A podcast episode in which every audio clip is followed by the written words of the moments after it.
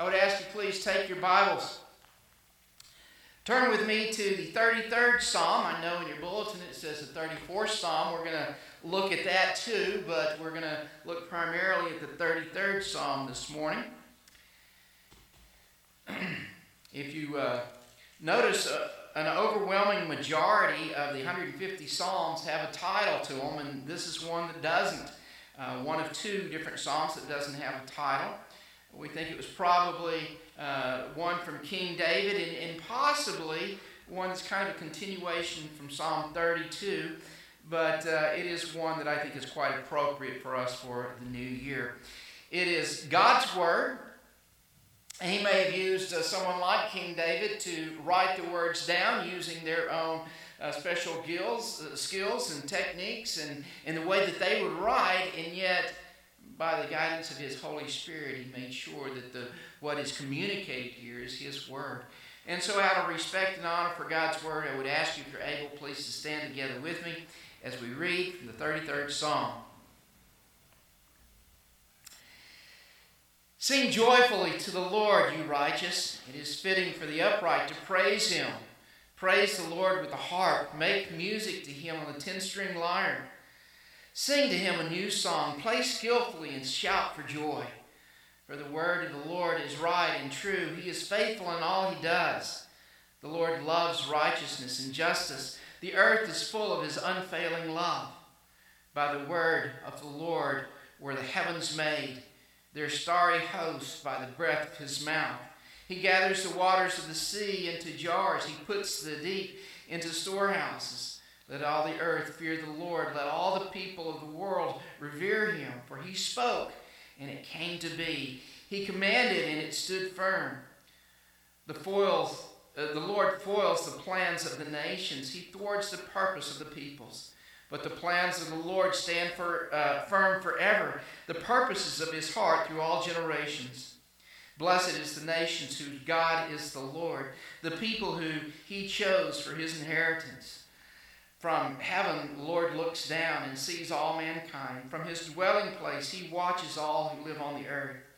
He who forms the earth he who forms the hearts of all, who considers everything they do.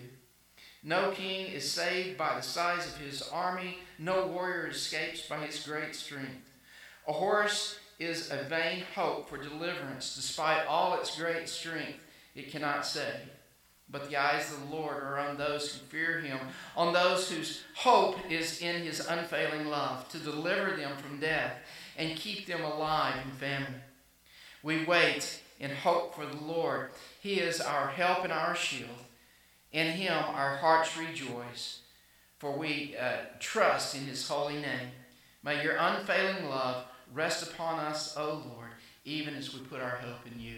Thus far, the reading of God's word. You may be seated.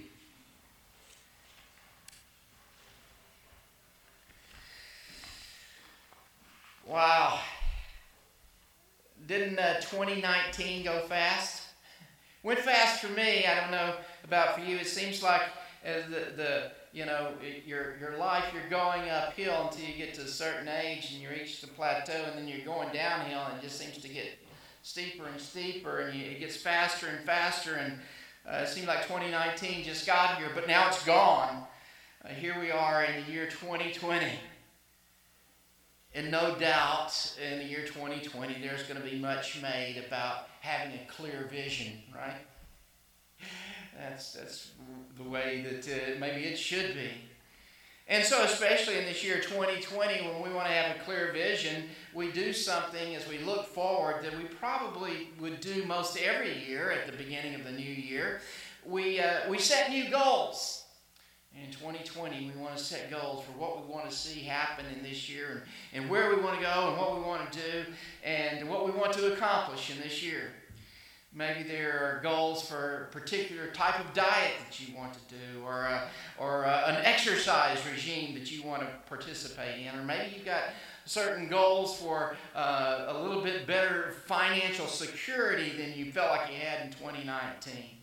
Maybe you have goals for a vacation to go somewhere and, and do something uh, special or, or to see family. Or maybe you've got uh, goals for reading this year. Maybe you've set a goal for reading through the entire Bible in one year. A lot of people do that on a regular basis, but maybe this is the first year that you set a goal like that. Or maybe you say, I want to study more and, and know more about God and His truths uh, in, in His Word. Um, maybe you're thinking about uh, better relationships with certain people, with family, and, and you set goals for that, and all good, uh, good goals and, and things that maybe we should be thinking about. Maybe you've set those goals in the past and you didn't quite make it through January before you realized you were behind already. But this morning, I want us to consider what I believe should be our primary goal in 2020. But I believe it should be not just our primary goal in 2020, but it should be our primary goal in every year of our lives. And I believe that that goal is to be faithful in worship at all times. I truly believe that that should be everyone in this room's goal this year is that you're going to be faithful in worshiping God throughout this year. And so you see the outline in your bulletin. I have uh, three points that I want us to consider, especially as we maybe think about Psalm 33. We're going to be looking at a lot of other uh, passages as well, but I want us to consider why worship. Why should worship be a goal for us in 2020 and forever, for that matter? And secondly, if we're going to understand why worship should be a goal, we need to understand what worship is. And so we're going to briefly touch a thumbnail sketch of what believe true worship is. And then thirdly, we're going to say if that's what true worship is, how do we attain it? How do we how are we supposed to worship? And so those are our three points this morning. And so let's let's dig in. First of all, the question, why should we worship? Well, think we should worship because Scripture is constantly calling us to worship. Every Sunday we come here and we start with a call to worship. And if you look through the bulletins of this last year, you see that we uh, sometimes we use the same uh, passage, uh, maybe two or three times a year, but we have so many uh, different calls to worship. You see it throughout the psalm. We see it in our psalm uh, 33 is our text this morning. We're going to see it in Psalm 34 as well. Psalm 33 um, Sing joyfully to the Lord, you righteous. It is fitting for the upright to praise him. Praise the Lord with the heart. Make music to him on ten string lyre. Sing to him a new song. Play skillfully and shout for joy. What's the psalmist doing? He's saying, You need to come worship God. In Psalm 34, he says, I will extol the Lord at all times. His praise will always be on my lips. My, my soul will boast in the Lord. Let the afflicted hear and rejoice. Glorify the Lord with me and let us exalt his name together. He is calling us for, for us to worship him. Um, we see it in uh, Psalm. Uh, there, there's so many. I'm not going to look at all of them, but I want just, just to read a few more to you. Psalm 96, the first three verses. Sing to the Lord a new song. Sing to the Lord all the earth. Sing to the Lord. Praise his name. Proclaim his salvation day after day. Declare the glory among the nations, his marvelous deeds among all the peoples. He's calling us to worship him. Psalm 97, verse 1 The Lord reigns. Let the earth be glad. Let the distant shores rejoice. He's calling us to worship Him. One of the best known Psalms of all, the 100th Psalm. Shout for joy to the Lord, all the earth. Worship the Lord with gladness. Come before Him with uh, joyful songs. Know that the Lord is God. It is He who made us, and we are His. We are His people and sheep of His pastures. Enter His gates with thanksgiving and His courts with praise. Praise, uh, uh, give thanks to Him and praise His name, for the Lord is good and his love endures forever. His faithfulness continues through all generations. The 148th Psalm. Praise the Lord. Praise the Lord from the heavens. Praise him in the heights above. Praise him, all his angels. Praise him, all his heavenly hosts. Praise him, sun and moon. Praise him, all you shining stars. Praise him, you highest heavens and you waters above the earth. Let them let them praise the name of the Lord, for he commanded and they were and they were created. Again, a call for us to come and, and worship him and praise him. The 150th Psalm. Praise the Lord. Praise God in his sanctuary. Praise him in his mighty heavens. Praise him for his acts of power. Praise him for his surpassing greatness. Praise him with sounding of the trumpets. Praise him with the harp and lyre. Praise him with the tambourine and dancing. Praise him with the strings and the flute. Praise him with the clash of cymbals. Praise him with the resounding cymbals. Let everything that hath breath praise the Lord. Praise the Lord. You see, over and over again, it's not just in the Psalms. We, we have calls to worship from, from many different places in Scripture. This is what God is, is calling us to do, is to worship Him. Scripture is full of calls for us to worship Him. Every Sunday morning we come in here and we pray the Lord's Prayer, kind of part of our, our beginning.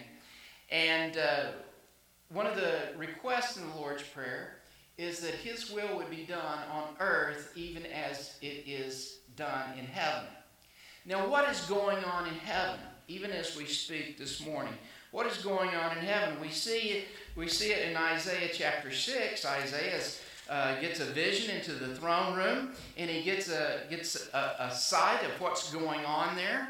And as he's lifted up, uh, he sees the Lord seated on the throne, high and exalted, and the train of his robe is filled the temple, and above him were seraphs, each with six wings. With two wings they covered their faces, with two they covered their feet, and with two they were flying, and they were calling out to one another, Holy, holy, holy is the Lord Almighty. The whole earth is full of his glory. What's going on in heaven when Isaiah gets a glimpse there? They're worshiping God, they're praising him.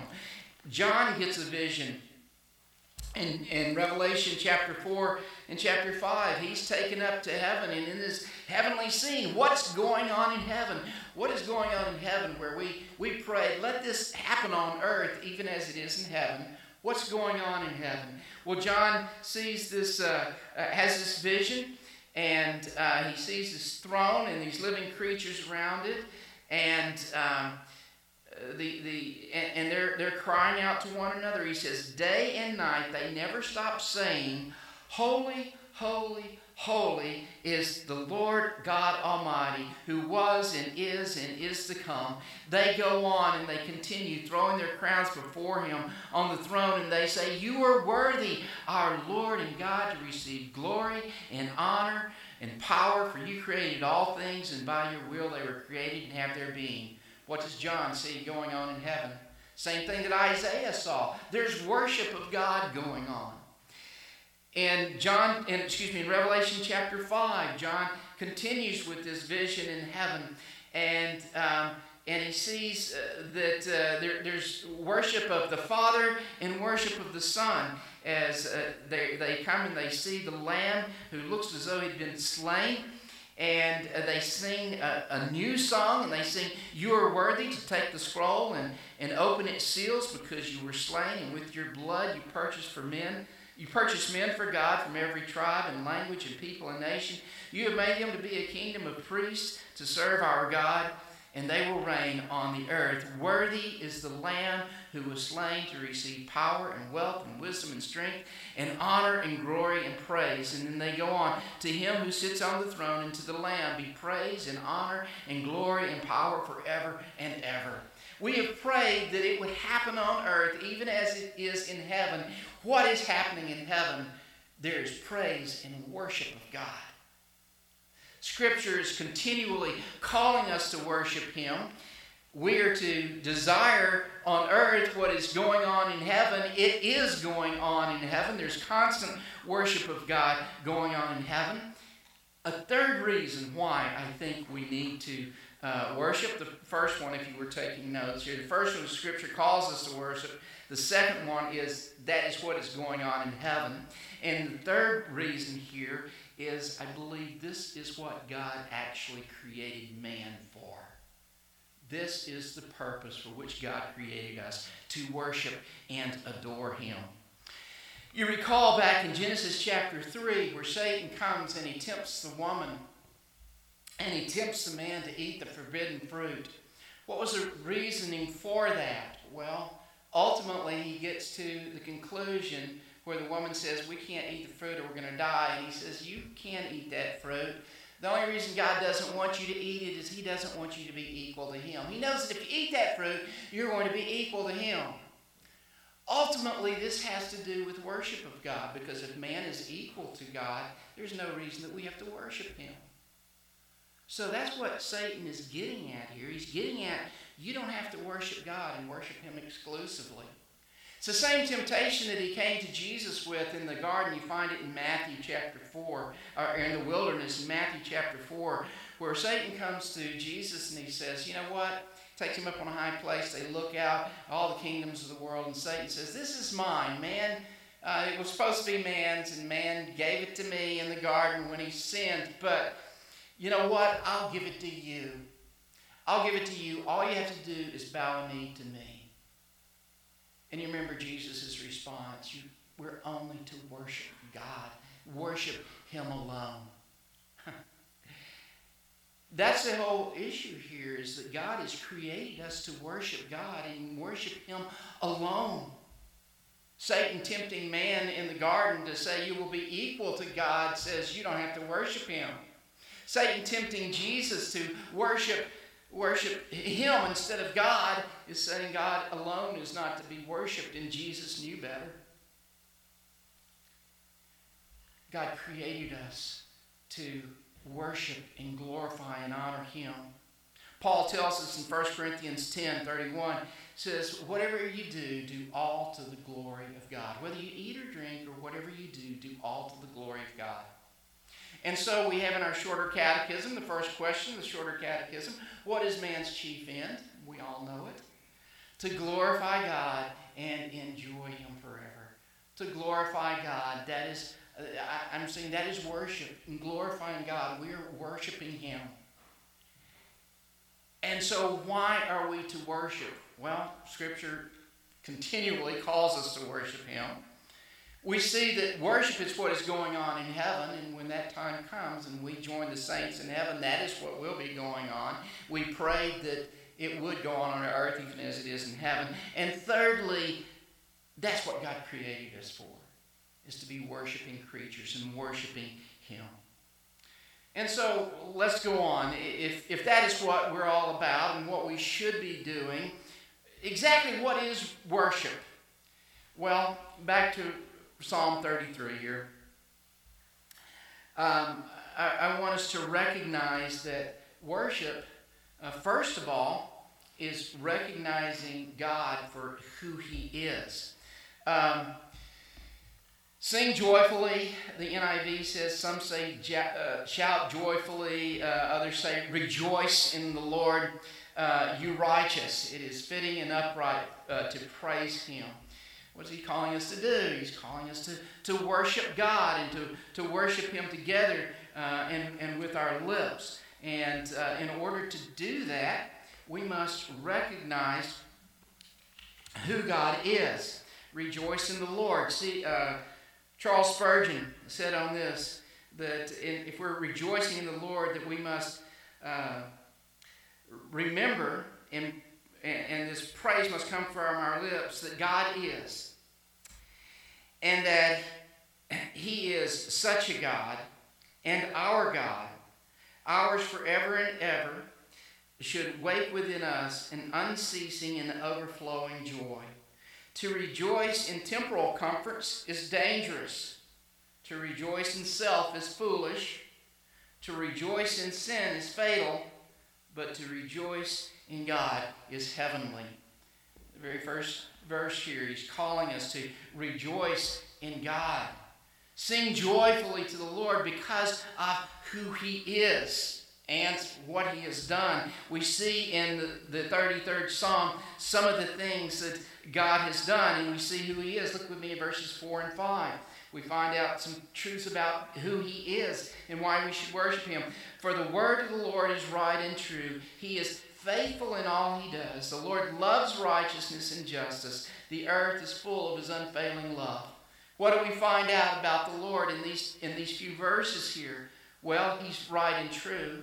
He's righteous. We, we should worship him because he is righteous. He is faithful. We should worship him because he is faithful. Uh, he loves righteousness and justice. He is righteousness and justice and the whole earth is full of his unfailing love, we should worship him because he is love. We worship God because of who he is. We go on in the 33rd Psalm. Look with me, verses 6 through 9. Tells us another aspect of recognizing who God is. First of all, we recognize Him through His attributes. Secondly, we, we recognize Him by the fact that He is the Creator. Um, by the word of the Lord were the heavens made, their starry host, by the, by the breath of His mouth. Uh, going down verse 9.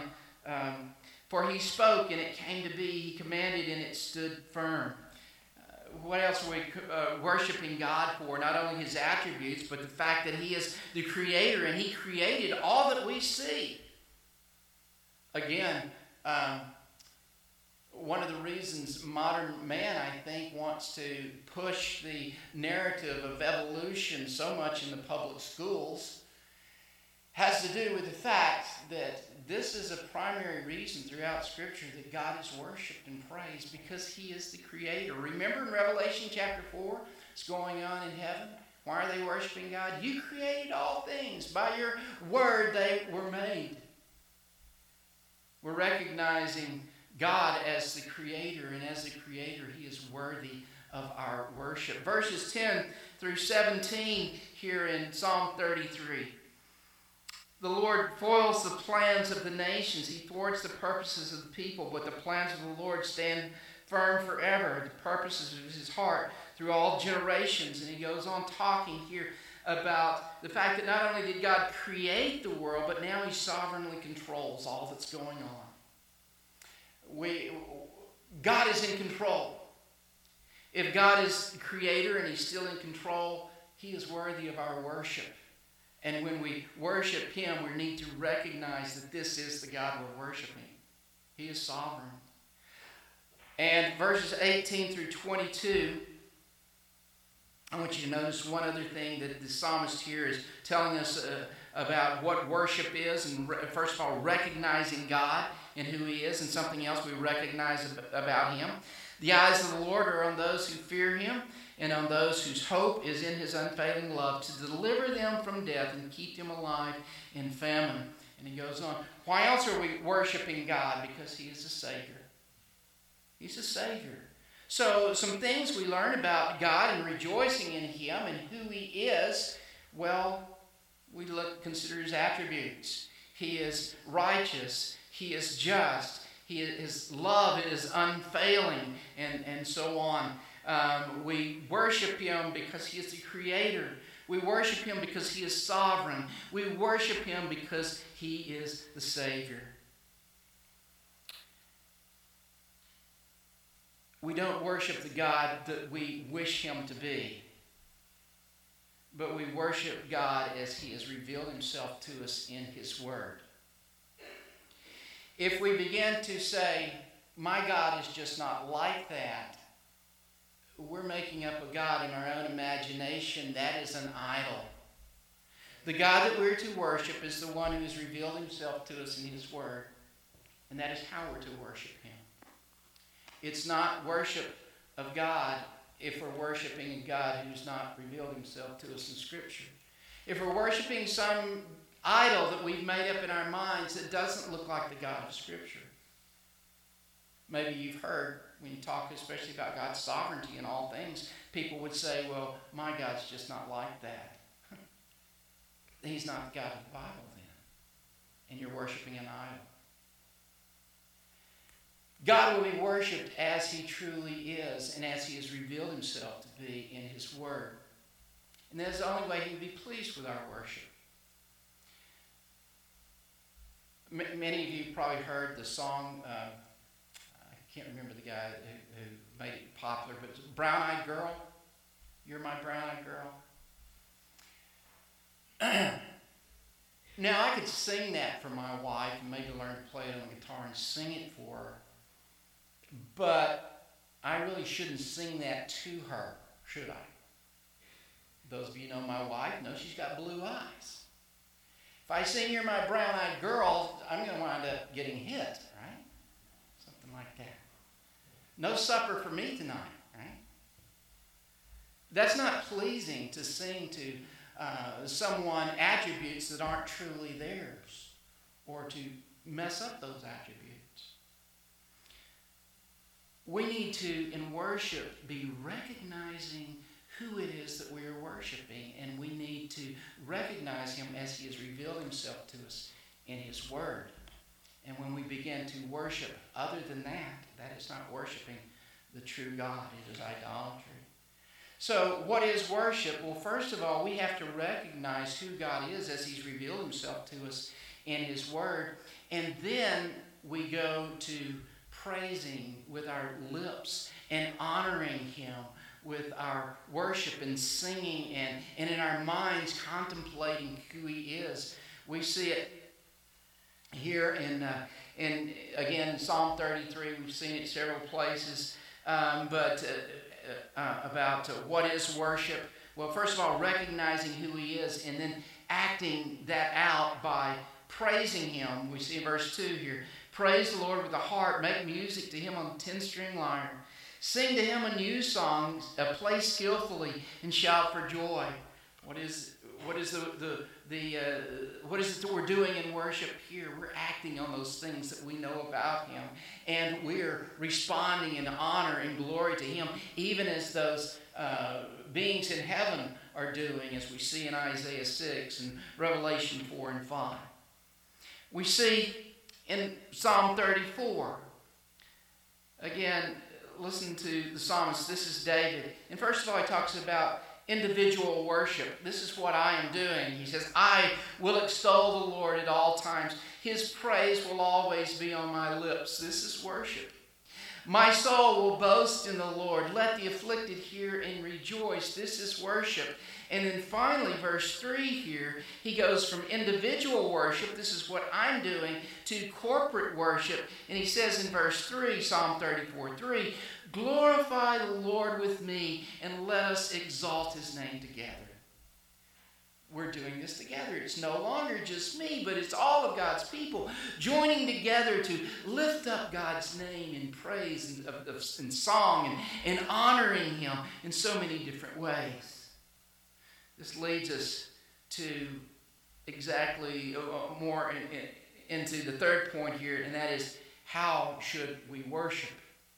Well, we see individual worship, uh, certainly here in Psalm 34, 1 and 2. But we see individual worship in uh, Romans chapter 12, the first verse as well, where Paul writes, Therefore I urge you, brothers, in view of God's mercy, to offer your bodies as living sacrifices, holy and pleasing to God. This is your spiritual act of worship.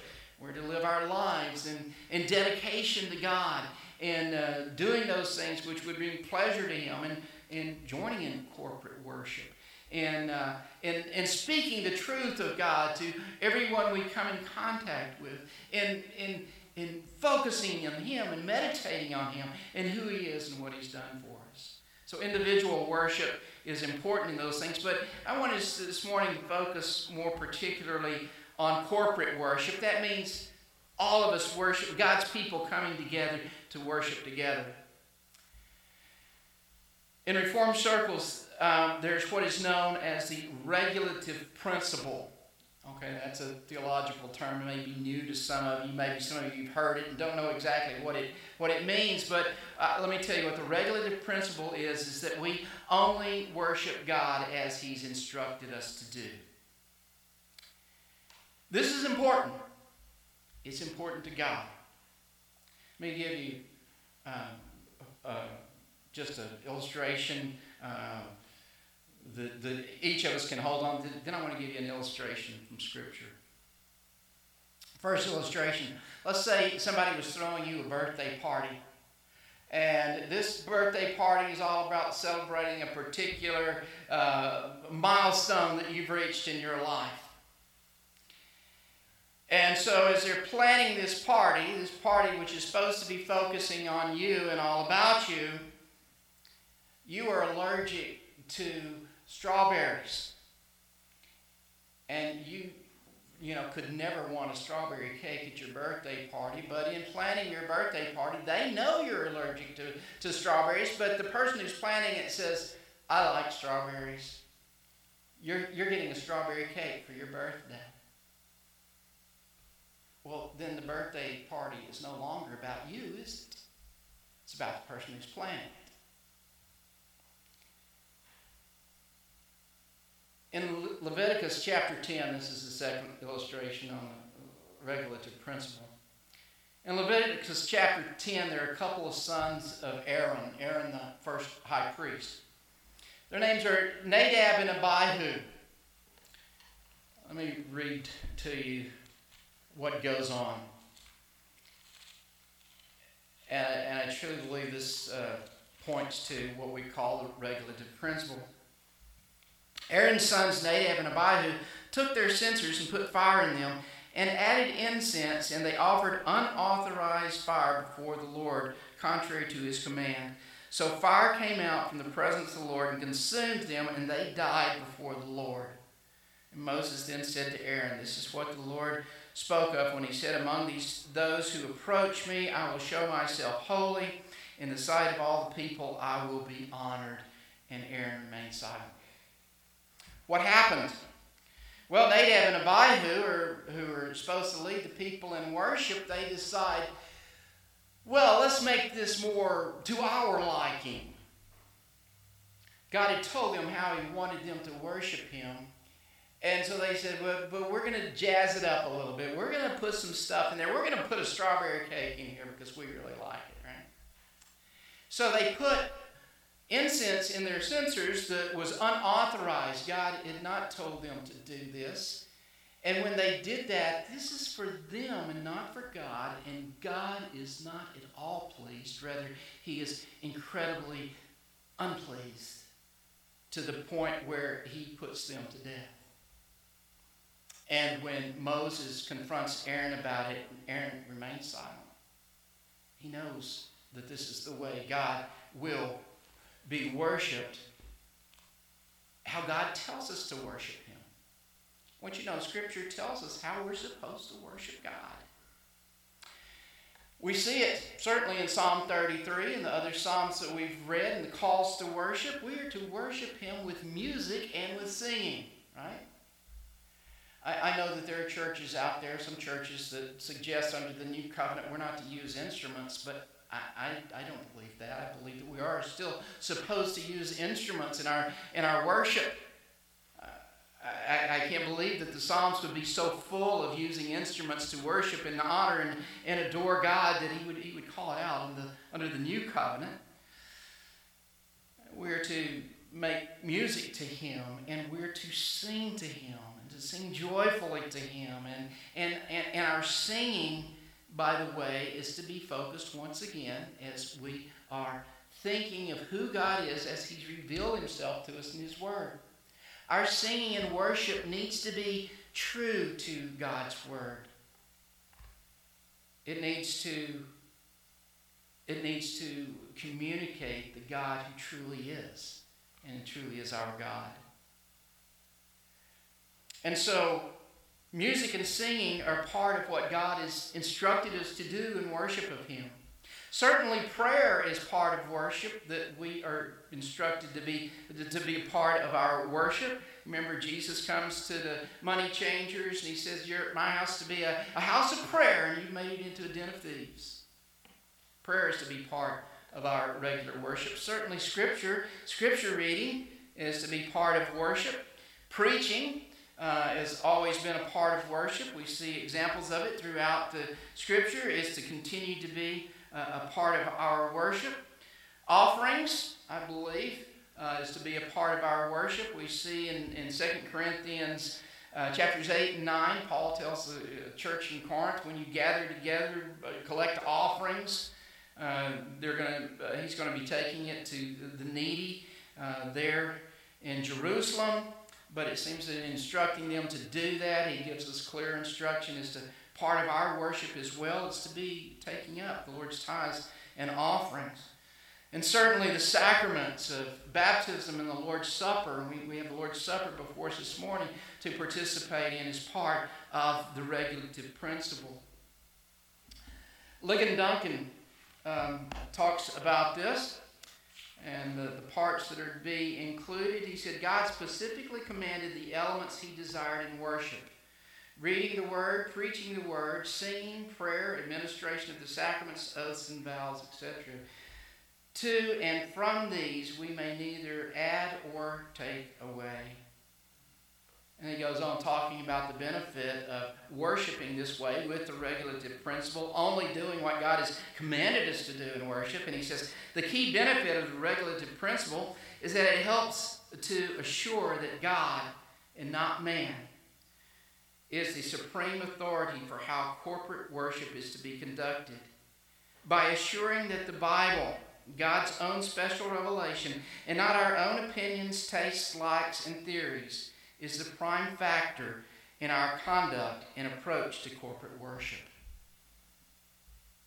By the regulative principle keeps us worshiping God as He has instructed us to, keeps us from offering the cake that is not pleasing to Him, from offering the fire and incense which He has not told us to do. God knows what pleases Him. And He's told us what pleases Him in worship, and these are the things that we're to include in our worship. And so, I think that uh, this is what we're to be about in 2020, both individually and corporately. We're to be worshiping God. I hope that this would be your top priority in this new year because God is certainly worthy of our worship. We see who He is and what He's done. He's created us, He's recreated us, made us new in Christ Jesus. He is worthy of our worship. And so, this new year, may that be the ultimate goal in your life, is to bring honor and glory and worship to the one who so deserves it. And may He grant that each of us by the power of His Holy Spirit, are able to attain this goal in 2020. Let's pray together.